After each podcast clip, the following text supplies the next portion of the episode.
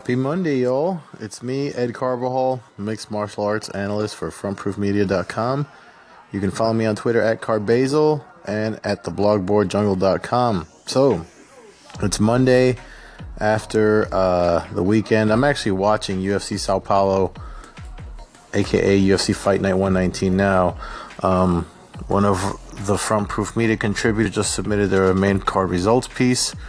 I only got to see the final three fights. Um, so I know about Machida's loss and Brunson's win, and uh, Jim Miller's fight. I saw uh, Jim Miller when he lost the unanimous decision, and um,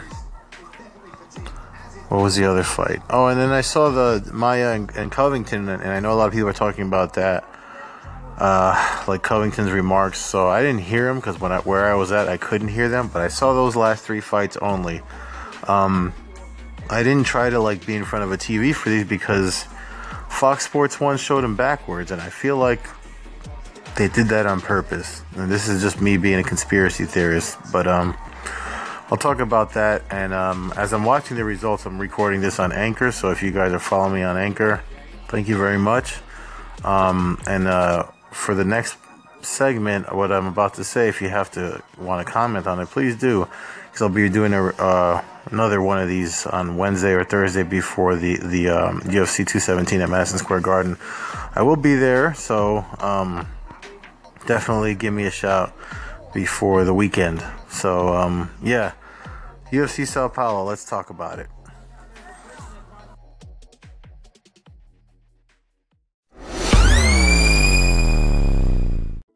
All right, so I just got done watching uh, Jared Flash Gordon uh, get his win. Uh, great performance by him.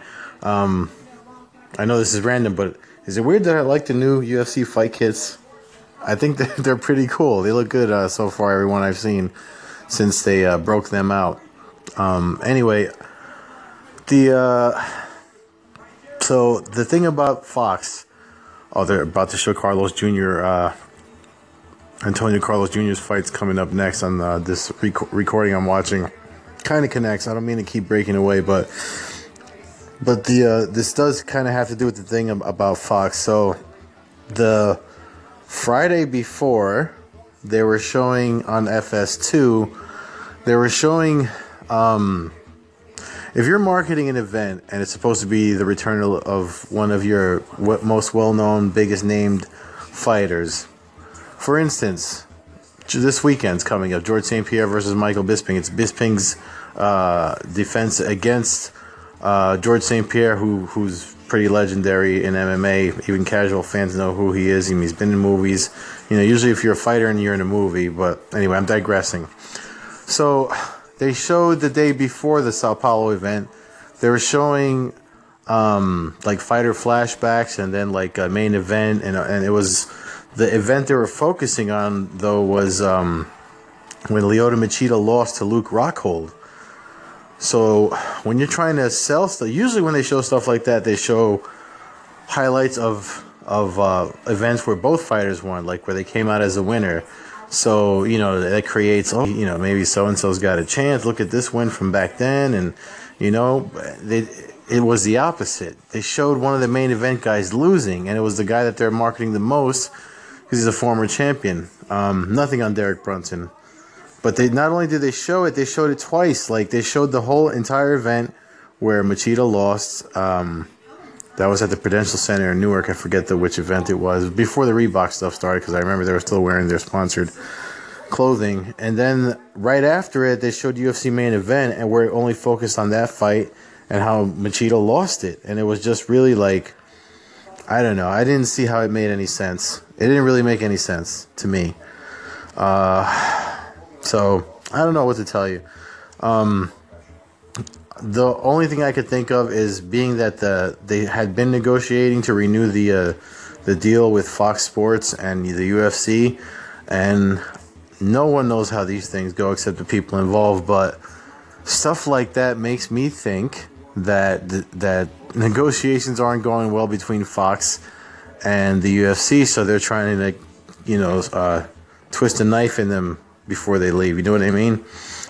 Uh, like Sao Paulo event. They just showed the, the, the, the main card when it started at 10, and then they showed the prelims at 3 o'clock in the morning. So they showed it backwards. Like, no one watched those. I mean, I, I haven't seen the numbers for the, of the ratings yet, um, but something tells me it didn't do as good as they hoped to. And uh, speaking of which, UFC 217 ain't looking so good for uh, this weekend. I, I got two emails uh, offering 25% off of tickets that were initially priced like 300 $600 for nosebleeds. Now they're like 175 220 So, um, yeah, I don't know what's going on. Definitely not sold out. I put posted a map of the, the what's available at Madison Square Garden on Twitter. Um, there's plenty of space not sold out, so we'll see what happens when they produce numbers.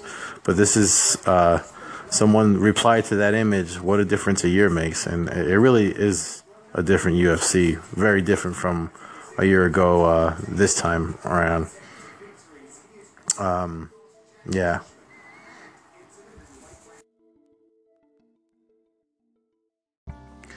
The other thing about um, fighting in Brazil, it seems like if it goes to the judges, although the Jared Flash Gordon fight was uh, is proof that that's probably what I'm about to say is probably not true. But sometimes to me it seems like if things go to the judges in Brazil, uh, a UFC event anyway, uh, obviously it's going to go in favor of the local uh, Brazilian guy.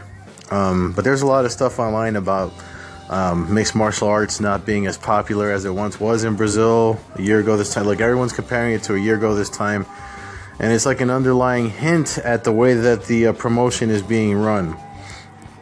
Now, I ain't trying to be a hater on the UFC, uh, you know, because I really have a lot of respect for all the fighters that um, compete in the sport as a whole. You know, it takes a lot of drive to just give up, you know, what society tells you as far as like getting that job and the benefits and all that stuff just to focus 100% pretty much the way you would focus on work focus on fighting. I mean they're pursuing a passion and i think we need to support that.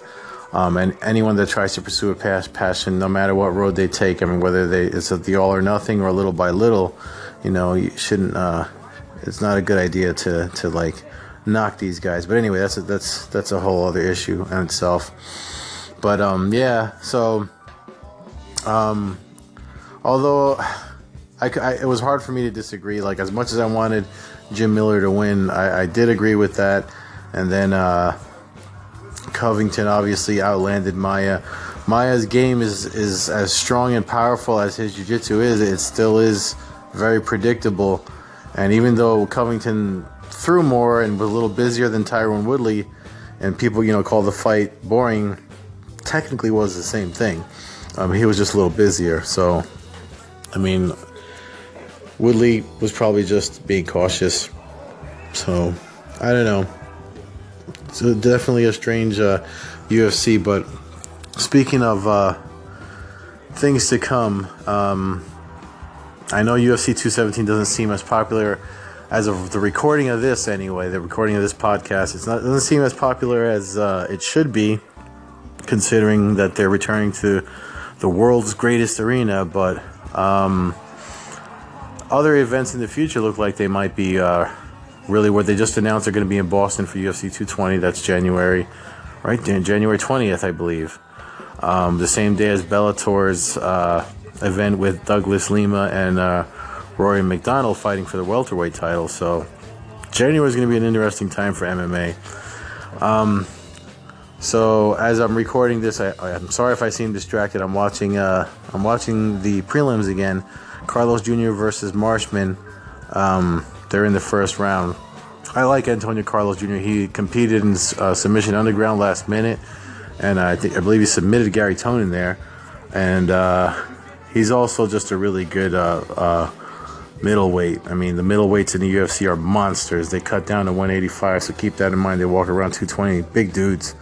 So, um, and so to have a big guy doing jiu-jitsu on you the way Car- Antonio Carlos Jr. does it, uh, shoe face, um, that's a strong dude. So, anyway, I'm watching these for the first time, so I didn't. I just wanted to give you some uh, MMA Afterthought, since this re- audio goes to that podcast over on iTunes and Google Play. But I just wanted to give you guys some some of my thoughts on what I did see and um, what I'm watching now and uh, what's coming up. So I will be in New York, obviously this weekend for UFC 217.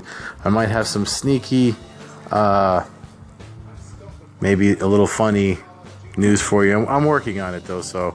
But yeah, keep. Uh, I'll keep you posted. I don't know if there's going to be an Ultimate Fighter this week. I forget how many weeks they're taking off for the World Series. I guess it depends on when it's over. I don't follow baseball, so I have no idea. I just want it to be over so I can get back to my regular po- programming. Um, the other reason I didn't watch, th- I'm watching this now instead of yesterday because this all happened on Saturday into Sunday, was because I binged the entire Stranger Things uh, season two, just as good as season one. Um, maybe maybe pace it out if you're gonna watch it. If you haven't, it's absolutely amazing. Um, yeah, definitely worth a watch. So thank you for listening, and uh, I'll talk to you on Wednesday. Take care.